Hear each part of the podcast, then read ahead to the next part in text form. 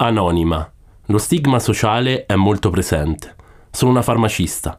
Non posso dire alle persone che sono bipolare. So che non capirebbero, perderebbero la fiducia in me. Anonimo. All'epoca mi bastavano 3-4 ore di sonno. Il cervello continuava a funzionare di continuo. Quando gli antidepressivi hanno iniziato a fare effetto, mi sono ritrovato in una fase neutra, come le persone normali. Ho pensato, ecco come funzionano le persone normali non ne avevo avuto idea per 28 anni di vita. I miei colleghi non sanno del mio problema, non sono pronto per parlarne. Il 30 marzo, giorno del compleanno di Vincent van Gogh, è la giornata mondiale del disturbo bipolare. Il Bipolar Day rappresenta un'occasione per diffondere e informare la popolazione generale su un disturbo che causa grande sofferenza a livello personale, lavorativo e sociale. Eccoci qua, eccoci qua. Oggi, apprendilo prima che viene, ospite del giorno, lo psichiatra Silvio D'Alessandro. Buonasera. Ciao Silvio. Buonasera. Sei acclimatato? Assolutamente sì. Assolutamente sì? Assolutamente. Possiamo partire? Assolutamente sì. Io innanzitutto ti ringrazio di essere qua per affrontare appunto questa, questo tema del disturbo bipolare e non voglio perdere tempo, voglio subito partire e quindi come prima domanda ti chiedo cos'è il disturbo bipolare e quali sono le caratteristiche, sintomi e cause del disturbo bipolare, le fasi del disturbo e la psicopatologia. Prego. Ah, eh, come domanda non è male, almeno un paio, almeno un paio d'ore per, per, rispondere, per rispondere compiutamente.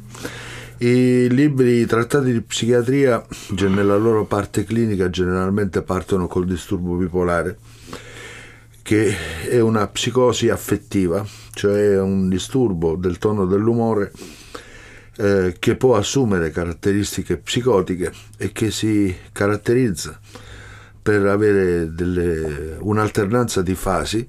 Psicotiche che vuol dire? Psicotiche vuol dire che c'è una enorme eh, partecipazione della, della persona vi può essere una, un'alterazione dell'esame di realtà, ci possono essere sintomi che fanno pensare a una, all'inizio fanno pensare anche a una schizofrenia oppure a una depressione gravissima.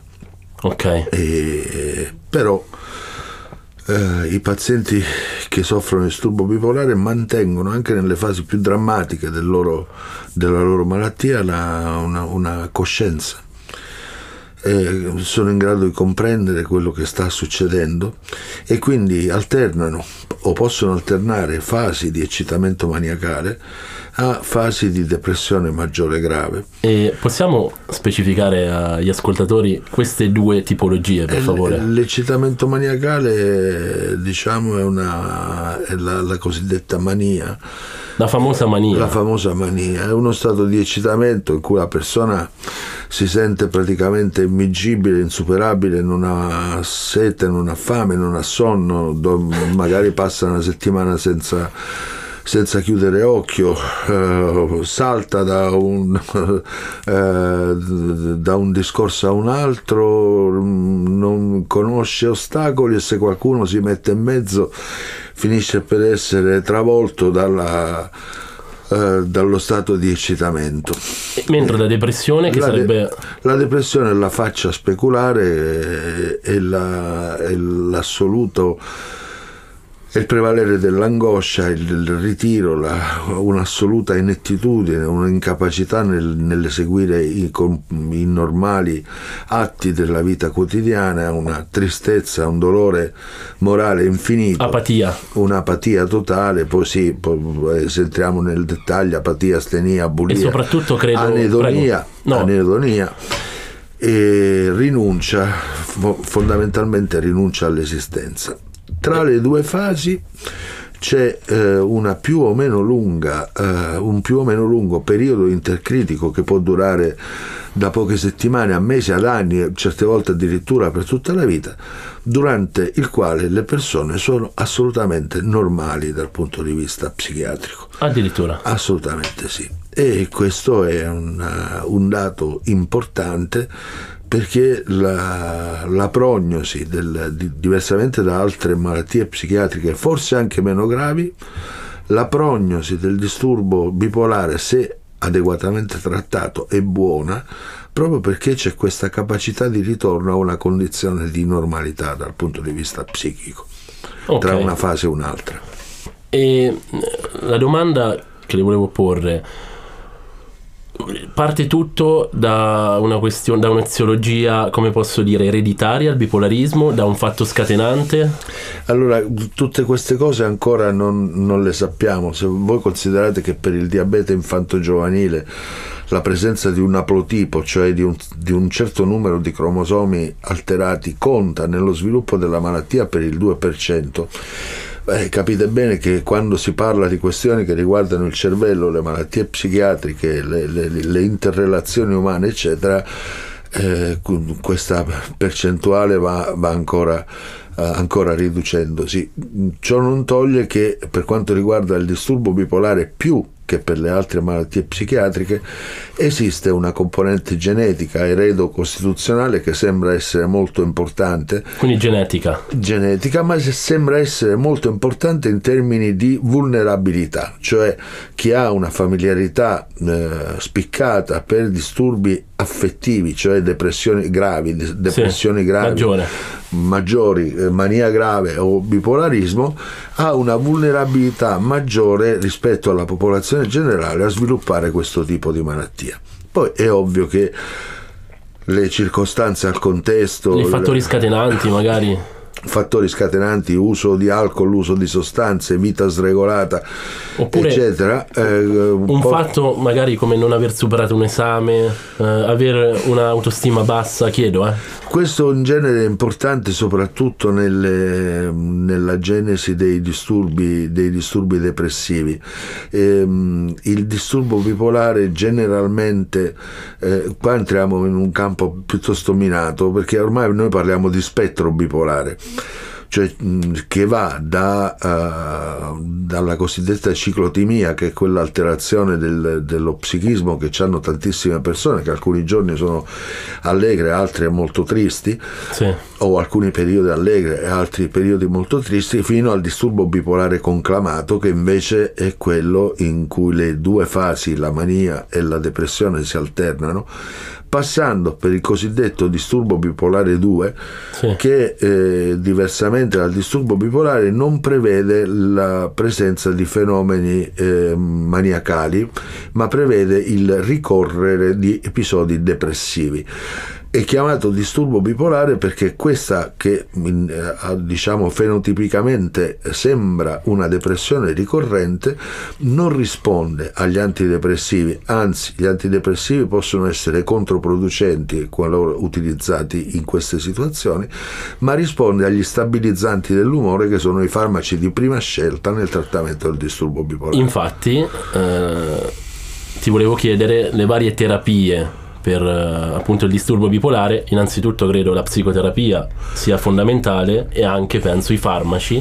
E so, penso, mi sono informato appunto come detto in precedenza che gli stabilizzatori d'umore, come per esempio il litio, il Depakin oppure la quetiapina, se non erro, siano più efficaci per questi pazienti. Prego. Allora, il, il, trattamento del disturbo bipolare non può prescindere dal trattamento farmacologico proprio perché eh, quel, per quella cosa che abbiamo detto prima, e cioè che c'è una base eredo-costituzionale, quindi con un'alterazione che nel dettaglio non conosciamo ovviamente dei, dei, dei vari sistemi neurotrasmettitoriali e recettoriali, per cui su questi si bisogna agire con dei farmaci. I farmaci di prima scelta nel trattamento del disturbo bipolare sono senza dubbio gli stabilizzatori dell'umore.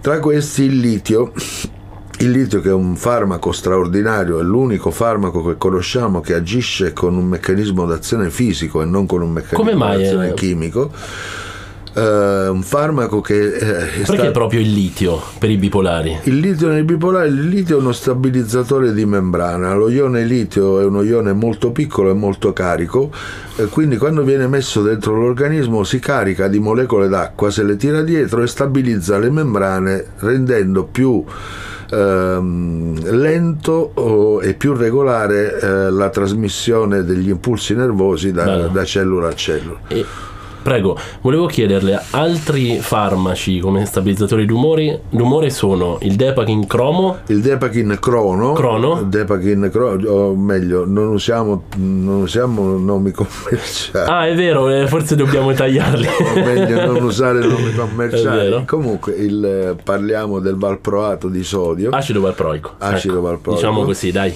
che eh, nasce eh, come antiepilettico, però eh, eh, si è dimostrato nel corso dei- degli anni e ormai dei decenni eh, utile eh, in quegli epilettici che presentavano anche alterazioni cicliche del tono dell'umore perché questo farmaco controllava sia la malattia epilettica ma controllava anche le alterazioni del tono dell'umore. Tanta roba. Per questa ragione da qualche mese a questa, da qualche anno a questa parte usiamo anche un altro farmaco che si chiama lamotrigina, anche in questo caso si tratta di un antiepilettico eh, che nelle epilessie viene do- usato a dosaggi molto alti, 1200-1400 mg al giorno. Nel disturbo bipolare sono sufficienti 50, 100, 150 mg per contenere la sindrome e quando questo farmaco funziona ha un, un effetto quasi miracoloso perché viene preso a un dosaggio 10 volte inferiore a quello per cui viene consigliato. Le volevo chiedere due domande, poi passiamo altro. Eh, se si può parlare anche della quetiapina, se non erro. E infine, eh, dato che questi farmaci che prendono appunto questi soggetti sono in concomitanza, quindi non è solo uno, volevo capire perché funzionano così bene proprio in due o magari tre in varie combinazioni. Prego. Guardate, qua c'è tutta la questione dei, mh, dei cosiddetti antipsicotici di seconda e terza generazione. Cosa vuol dire antipsicotici? Sono farmaci che sono stati originariamente studiati per la schizofrenia. Ok. si tratta di una serie di molecole molto importanti ehm, che appunto studiate e utilizzate per la schizofrenia e o per i disturbi psicotici maggiori. E il problema è che la schizofrenia è una malattia piuttosto rara, mentre il disturbo bipolare, che, che se ne dica, è una malattia più frequente. Per cui una volta... 60 milioni al mondo però, eh? Per cui una volta mh, stabilita l'efficacia e la tollerabilità di questi farmaci, eh, si è provato ad usarli anche come stabilizzatori dell'umore, in molti casi con risultati molto soddisfacenti. Benissimo. Peraltro, eh, eh, andando a ehm, ridurre l'impatto degli effetti collaterali del litio, il litio è un farmaco complicato, va seguito con molta attenzione, e un altro effetto collaterale del litio che trattandosi di un sale Ah. costa pochissimo Ah. e quindi le case farmaceutiche non hanno nessun interesse nel promuovere la ricerca. intorno- Eh, eh, intorno vabbè, questo è ok. Le volevo chiedere, prima, come ho detto prima di passare altro, lei penso abbia incontrato tanti bipolari, no? E mh, volevo chiedere, ma come vive un bipolare la depressione, quindi fase- le fasi di depressione maggiore e poi queste spiccate situazioni di mania? Si parla tanto no, della mania, per esempio io penso sempre a situazioni di eh, ragazzi o persone che vogliono eccitarsi, no, tra virgolette, tramite le droghe, no? Sì. Le volevo chiedere, ma la mania è un po' come essere drogati? Prego. E Eh, la depressione cos'è? La, la depressione maggiore? Beh, se voi parlate con una persona affetta dal disturbo bipolare, vi dice che la sua malattia è la depressione. Perché la depressione è uno stato penoso di grande sofferenza, di dolore morale, di inettitudine, di incapacità, di chiusura. Eh, dall'altro lato c'è invece la mania, ma soprattutto l'ipomania, cioè quello stato che precede la mania, che è uno stato straordinario di grande felicità, di grande creatività, di grande apertura verso il mondo e verso gli altri, con una riduzione delle, de- di- diciamo de- della forse della capacità di critica, ma con un'estrema disponibilità anche nel, nel fare esperienze nuove, nel, nel- nel fare eh, conoscenze nuove. Questo stato purtroppo quando non viene controllato eh, si tramuta in mania e la mania è una condizione assolutamente disfunzionale Fuori dalla per- realtà. fuori dalla realtà per cui è immediatamente percepibile e da- sono anche da- logorroici. immediatamente percepibile, difficilmente tollerabile nei contesti sociali e per cui eh, di fatto queste persone poi vengono immediatamente segnalate eh, perché, perché disturbano.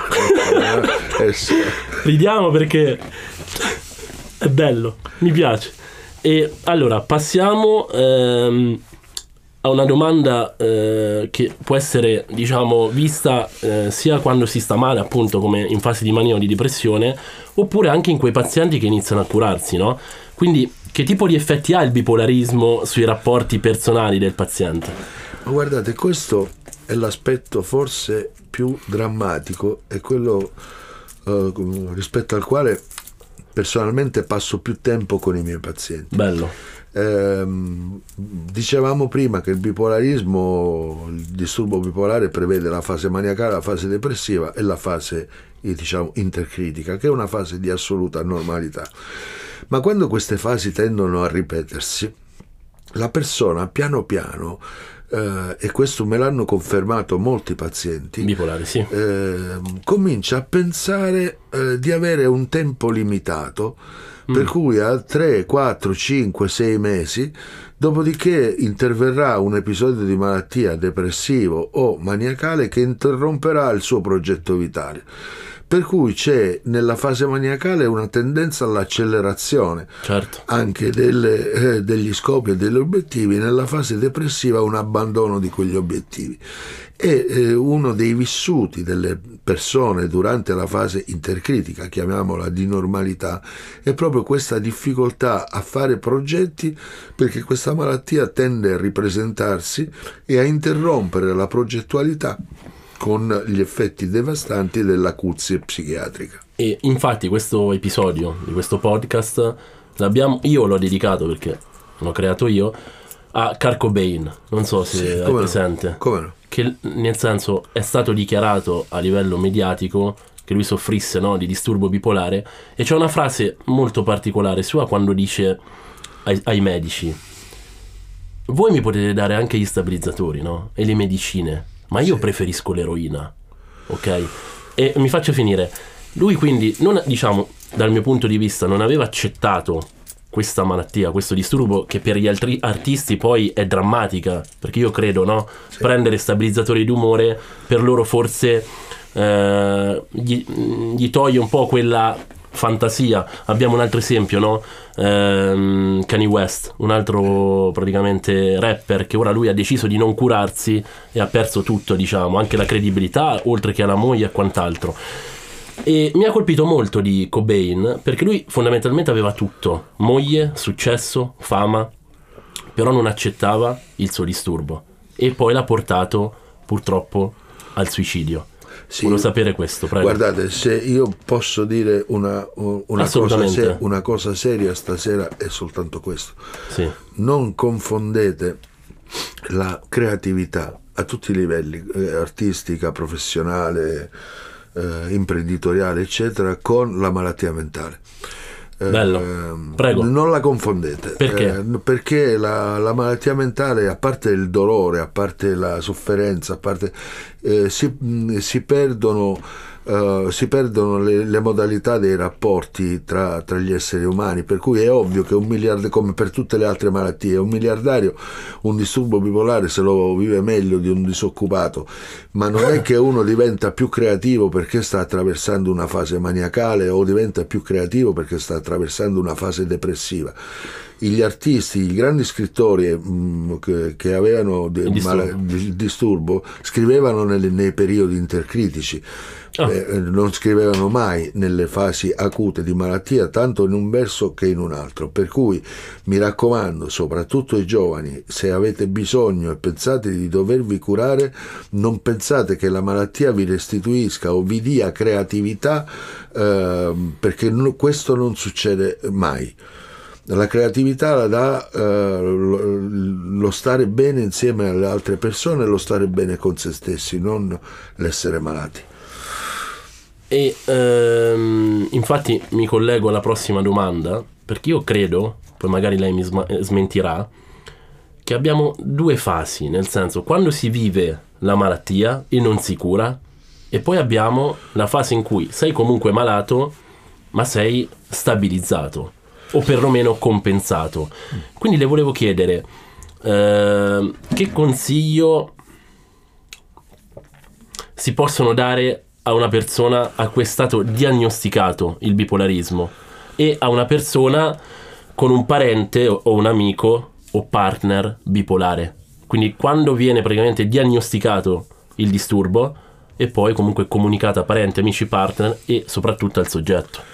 Ma guardate, il disturbo differentemente da tante altre malattie, il disturbo bipolare viene diagnosticato di più in piazza, nelle famiglie, nei tribunali dopo che uno ha commesso un reato, nei pronti soccorsi degli ospedali dopo che uno ha avuto un incidente magari banale con l'automobile, nei posti di lavoro dove uno magari esibisce uno stato di eccitamento maniacale, piuttosto che nei gabinetti, eh, che nei gabinetti psichiatrici. Ehm, da questo punto di vista è molto importante intanto procedere a una Quindi diagnosi. quando la frittata è fatta mi sta dicendo? Ma no, no, non voglio dire questo, nel senso che ci possono essere periodi anche molto lunghi, 18, 20, 30 anni di vita in cui uno tutto sommato Ok, riesce a ok. tenere il disturbo sotto controllo, però a un certo momento questo disturbo si fa evidente. Il, eh, io vi dico solo quello che mi ha raccontato un mio paziente che era molto difficile da approcciare quando stava male. Lui aveva dato a sei conoscenti sei lettere scritte di suo pugno, eh, già affrancate, e quando gli arrivavano due o tre di queste lettere, che quindi non sapeva chi gliele aveva mandate dei sei, eh, voleva dire che non stava bene che pertanto doveva correre dallo psichiatra a curarsi. Quindi aveva trovato, eh, diciamo, un, un elemento di controllo fuori da sé, da parte di persone di cui si fidava, Bello. che eh, gli dicevano, arrivandogli queste lettere, gli dicevano guarda non stai bene, te devi andare a curare, devi, devi ritornare dal dottore.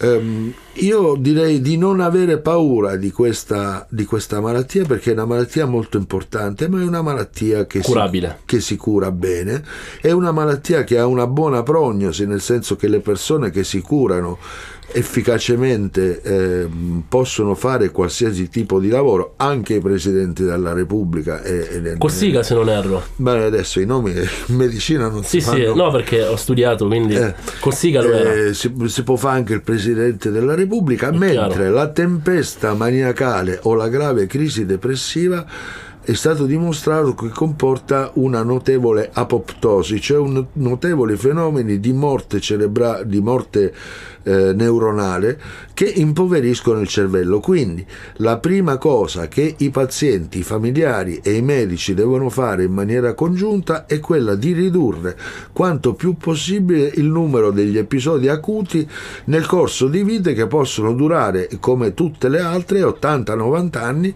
per cui tocca arrivare a Perfetto. 80-90 anni in buone e condizioni. di stabilizzati con, Sta- con le medicine. Mentre eh, secondo lei un bipolare con un partner, cioè quindi la situazione affettiva sentimentale, con le amicizie, con i parenti, queste sfere, come le vive? Eh, diversamente dalle tante altre malattie psichiatriche che allontanano il soggetto dal suo contesto di riferimento, i pazienti con disturbo bipolare sono molto amati dai, dai loro, eh, dai loro familiari, sono molto amati dai loro partner. Eh, sono molto amati dai loro figli e dai, dai- dai loro amici e dai, dai loro colleghi di lavoro perché si tratta sempre io dico sempre che la stessa che è l'altra faccia della stessa medaglia. Si tratta sempre di persone molto generose molto creative molto simpatiche molto empatiche che danno tanto al gruppo al quale appartengono e che quindi ehm, se non combinano guai eccessivi eh, sono molto amati e molto protetti dalle persone che hanno intorno e questo delle volte ritarda anche l'accesso alle cure perché li, li- li- li proteggono, li nascondono, li difendono persino dai medici o da chi dovrebbe prendersi cura di Infatti, loro. infatti faccio questo podcast perché ultimamente ho parlato con un ragazzo che soffre di disturbo bipolare e le volevo rivolgere la questione.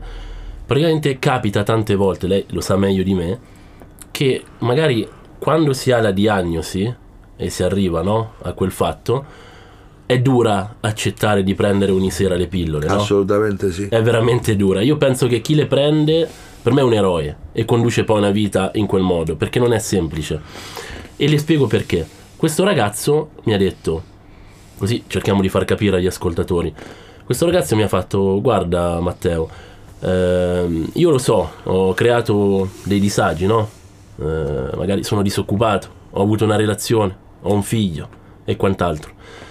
Però non riesco ad accettare che se prendo gli stabilizzatori d'umore vado più lento. Vado più lento, ovvero vado come le persone normali. E io ho paura di andare lento come le persone normali. E poi ha concluso: se io prendo gli stabilizzatori d'umore, eh, le- una cosa che mi ha colpito, con le donne come faccio? Ma non tanto a livello di disfunzione o quant'altro, proprio a livello mentale. E ha concluso poi: se io assumo stabilizzatori d'umore, vuol dire che mi togli l'alcol, eccetera, eccetera, eccetera. Prego. Beh, ehm, non è eh, possibile eh, in linea di principio dare torto a, a questa persona. Esatto. Eh, però ci sono una serie di considerazioni da fare. Eh, se uno fa un lungo viaggio in autostrada con l'automobile cammina fisso a 140 e poi esce allo svincolo di Madonna Alta, se pensa di continuare a camminare a 140 va fuori strada alla È prima curva. In- entrando in città deve rallentare.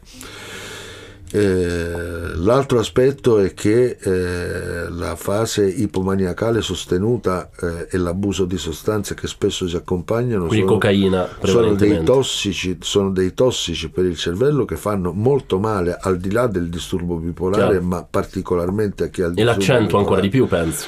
L'altro aspetto che, come dicevo prima, manifestazioni bipolari non trattate, quindi ripetersi di fasi di acuzie, comportano notevole- un notevole aumento della quantità di morte cerebrale e questo nel medio-lungo periodo può comportare gravi scadimenti della funzione cerebrale. Domanda, scusa- scusami.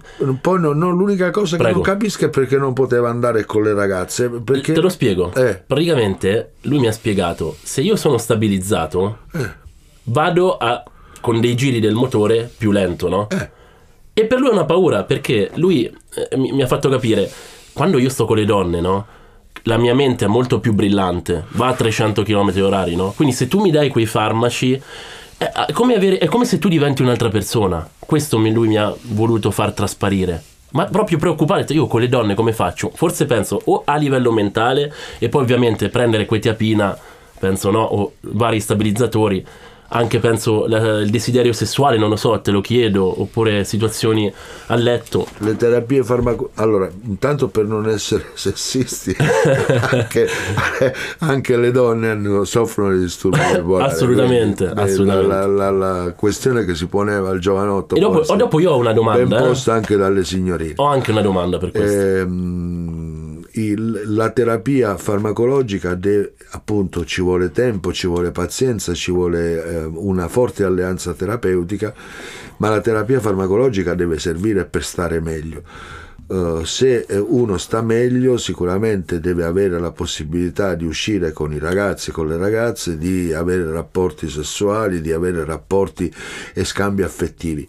La cosa di cui sono certo è che nelle condizioni di acuzie psichiatriche eh, non si possono avere e non si hanno rapporti affettivi interumani intensi proprio perché la- purtroppo la malattia prende il sopravvento per cui.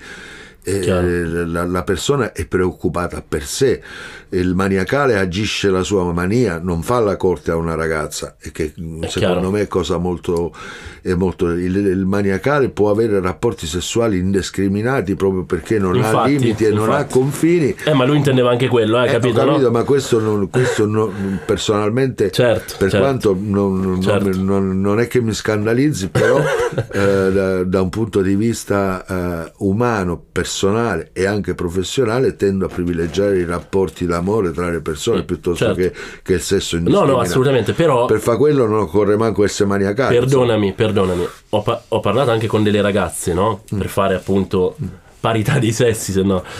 E capita, e percepisco sempre di più che tante ragazze hanno una mania e, e poi anche leggendo no, il disturbo bipolare, non una mania, però come posso dire, sono molto mh, invogliate negli aspetti, nell'aspetto sessuale. Chiedo. Eh, allora, io non voglio, uh, vorrei Che tranquillizzare. credo anche gli uomini comunque. Vorrei tranquillizzare tutti e non mettere paura a nessuno da questo punto di vista, però eh, le donne eh, giovani con disturbo bipolare che spesso associano disturbo da abuso di sostanze, ab- e, abuso e uso di alcol, sono il gruppo eh, sociale a maggiore rischio di incidenti e, e morte violenta. Lo so. Quindi È questa cosa bisogna, bisogna mettersela in testa proprio perché c'è una dispercezione. Puoi ripetere per favore? Nella, nella fase, No, è una cosa importante. Sì, nella fase maniacale eh, o ipomaniacale, soprattutto se è sorretta da generi di conforto esterni, quali l'alcol, la cocaina o, o le anfetamine, le- non, non- parliamo degli acidi o, o delle, o- o delle droghe chimiche, può comportare una sottovalutazione dei pericoli per cui tra incidenti stradali, eh, rapporti con sconosciuti, eccetera, eccetera, questo gruppo di eh, donne, peraltro estremamente intelligenti, Mamma mia, io ne conosco tante, guarda, eh, stra- straordinariamente dotato, è quello a maggior Vero. rischio di morte violenta tra tutti i pazienti psichiatrici. Occhio. Bello. E io ne conosco, ta- guarda, donne veramente super intelligenti. Eh, certo. Di brutto. E mh, ti volevo fare una domanda che è fuori programma e te la pongo.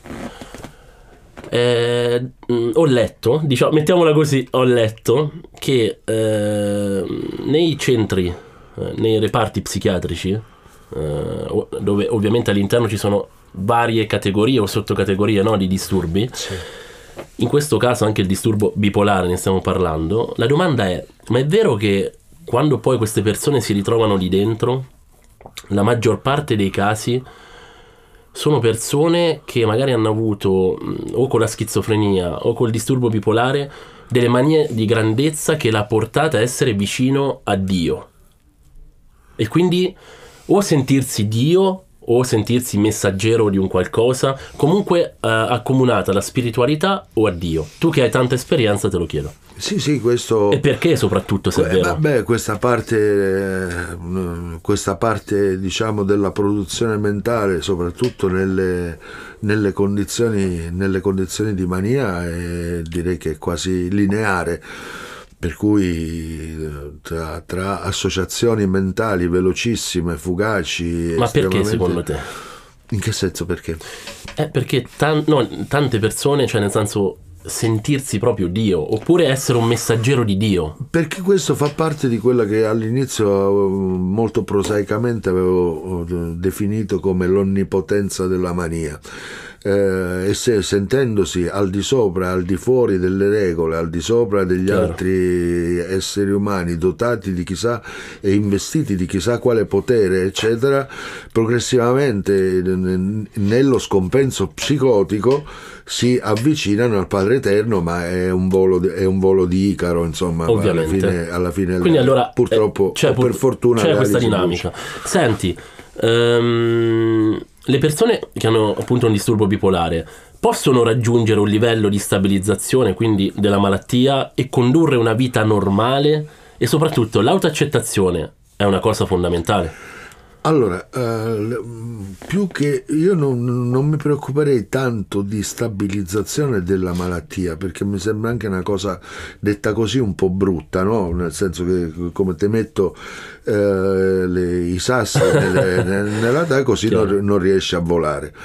Io quello che dico è che con le, tera- con le terapie adeguate, nella gran parte dei casi, si riesce a sta- ad ottenere una stabilizzazione della persona, perché guardate, è- sarà anche vero che la fase maniacale è una fase di onnipotenza, di- anche di creatività, tutto quello che volete, ma siccome è una fase tossica, si paga con da una depressione gravissima.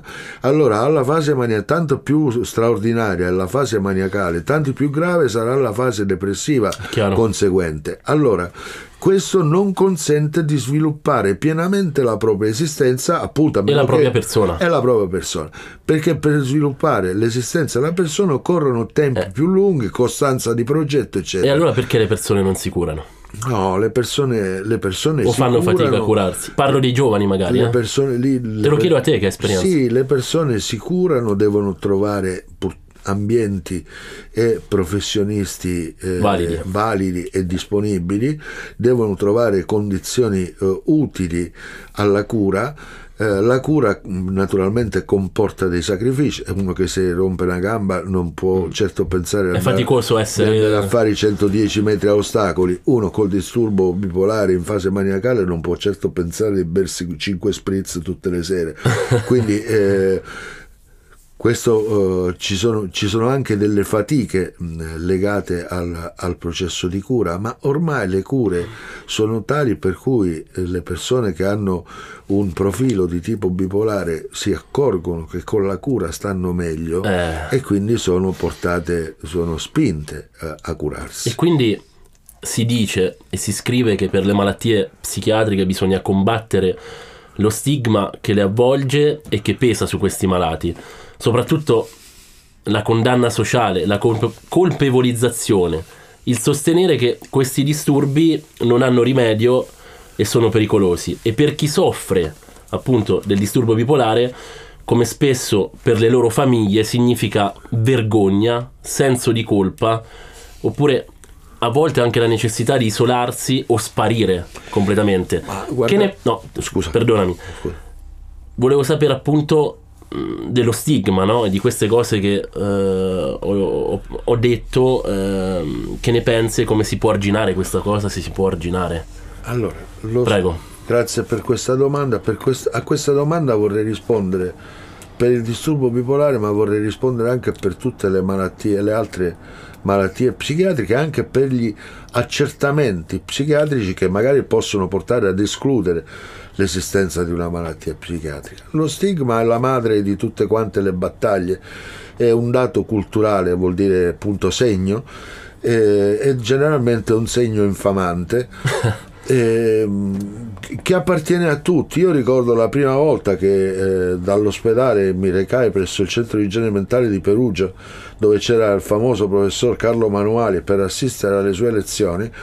E una delle domande che mi facevo, ma eh, entrando capiranno che sono un medico e che non sono un paziente, quindi per dire quanto lo stigma è radicato in tutti, compresi, compresi gli operatori.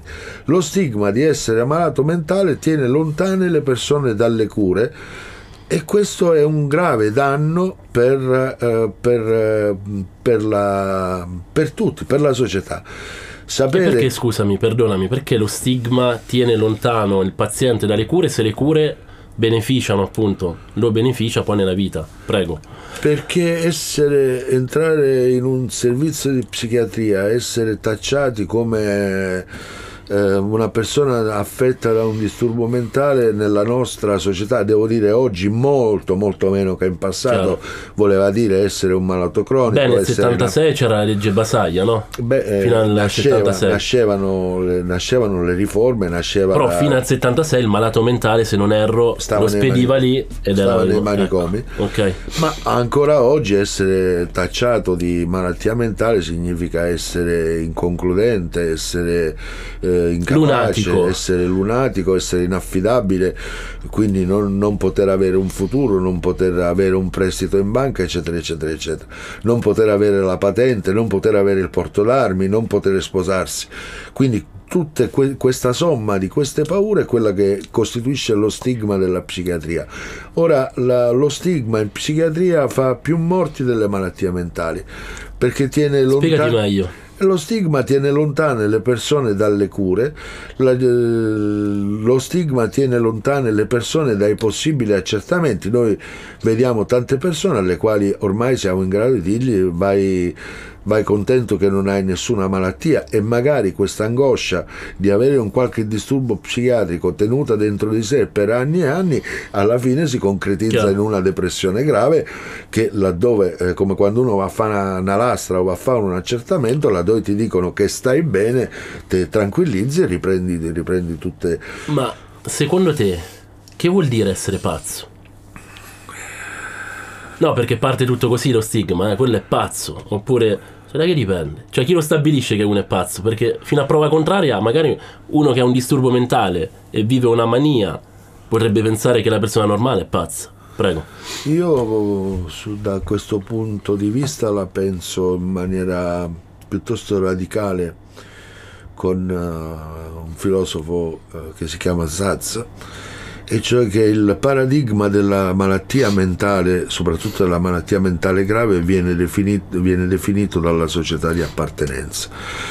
Eh, per cui se all'interno di una società non si riescono a mantenere determinate caratteristiche, determinati comportamenti, determinate abitudini, determinati modi, eccetera, si finisce per essere progressivamente allontanati, ostracizzati e nell'allontanamento e nell'ostracismo, qualche volta indotto dalla società, qualche volta ricercato dalle persone, si cominciano ad allevare tutti quei fantasmi e tutte quelle angosce che poi culminano nelle malattie nel, nel, nell'esasperazione della malattia mentale.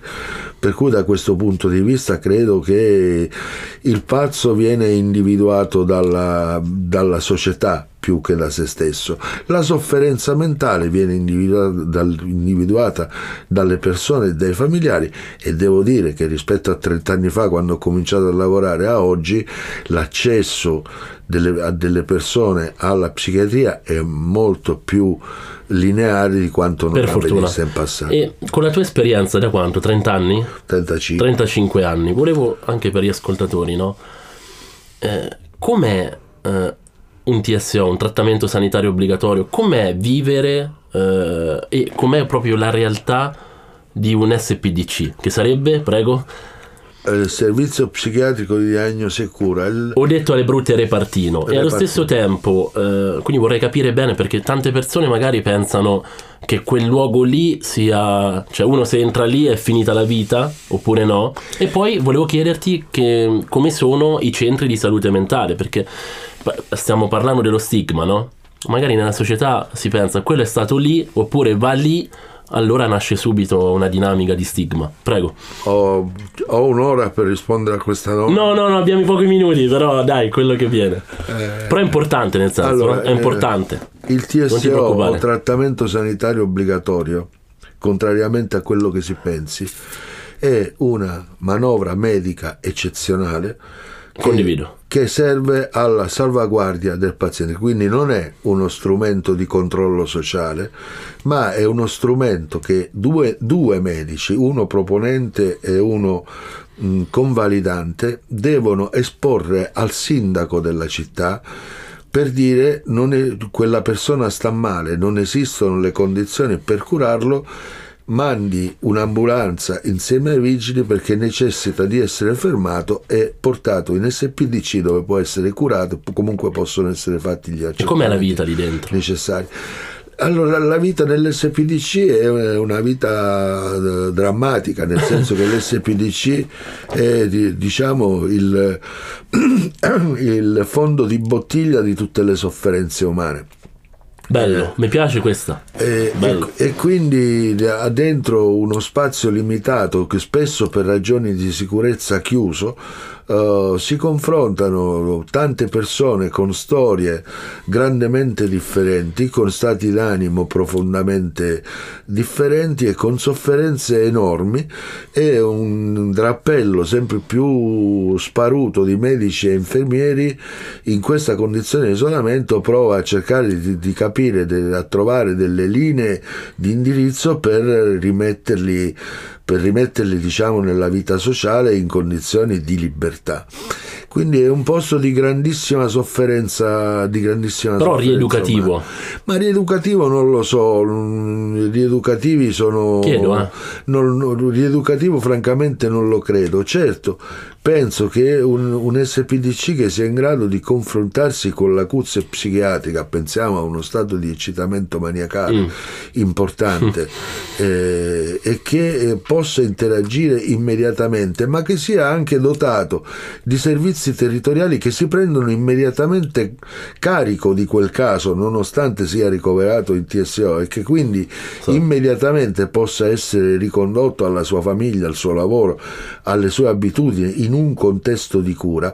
Quello della psichiatria è un problema di rete eh, non c'è un punto peggiore, un punto migliore, un punto infamante, un punto di, eh, una rete che deve servire per, eh, per, le diverse fasi. Sono malattie che spesso durano tutta la vita eh, o, o, comunque hanno bisogno di cure per un lungo periodo della vita.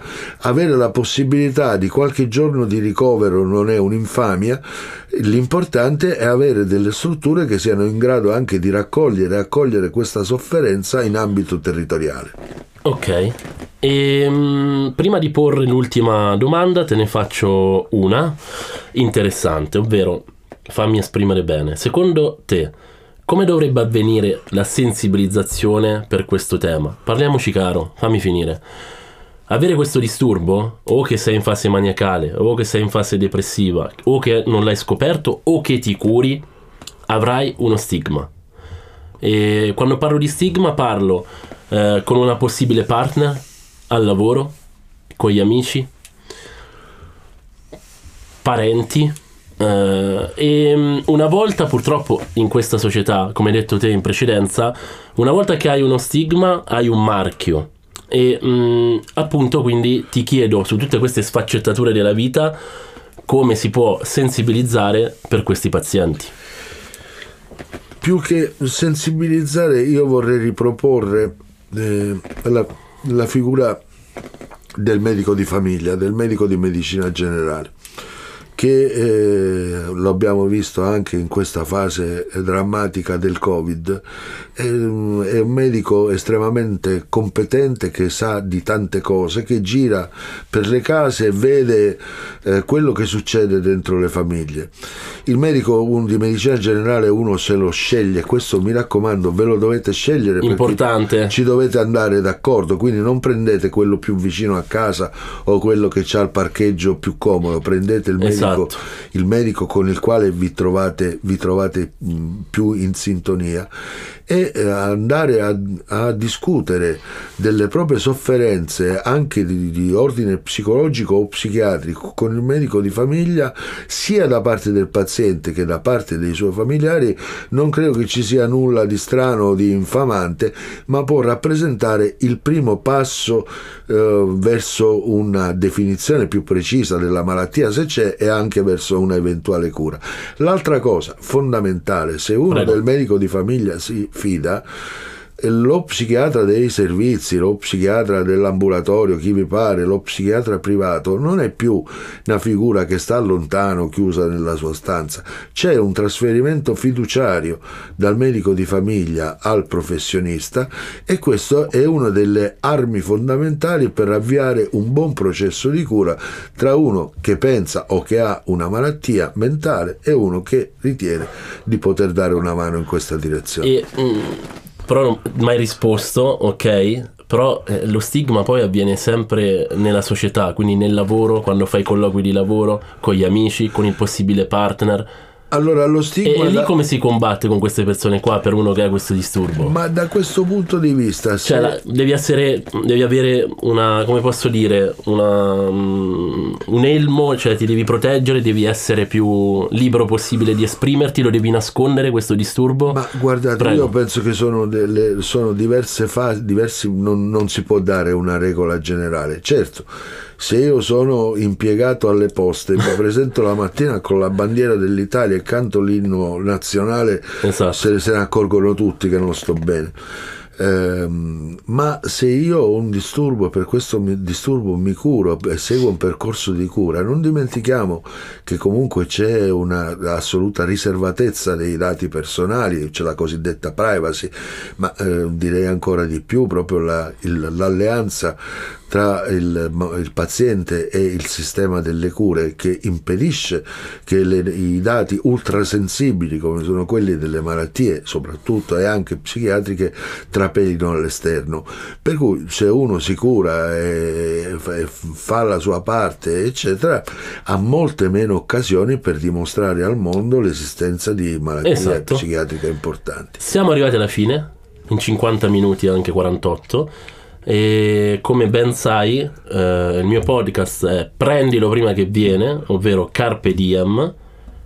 Come ti ho detto, concludi con una frase per appunto questo podcast è per il 30 marzo, ovvero il Bipolar Day, il giorno per la sensibilizzazione del disturbo bipolare. Prego, Silvio. Non, non vi nascondete eh, non nascondete i sintomi sotto il tappeto se c'è qualcosa che non vi convince. Eh, chiedete al vostro medico di famiglia, chiedete al vostro servizio territoriale di essere valutati, perché molto spesso ne, uscite, ne usciamo rassicura, rassicurati certo. piuttosto che eh, terrorizzati. La, l, il sintomo più terribile delle patologie di mente è la solitudine. Se riusciamo a evitarla, sicuramente c'è un vantaggio da tutti quanti i punti di vista. Uno, due, tre. Prendilo, Prendilo prima, prima, che, che viene. Che viene.